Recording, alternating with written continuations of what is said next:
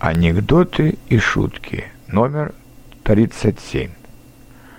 Психоаналитик – это человек, который вам за ваши деньги дает советы, которые вы другим уже давали бесплатно.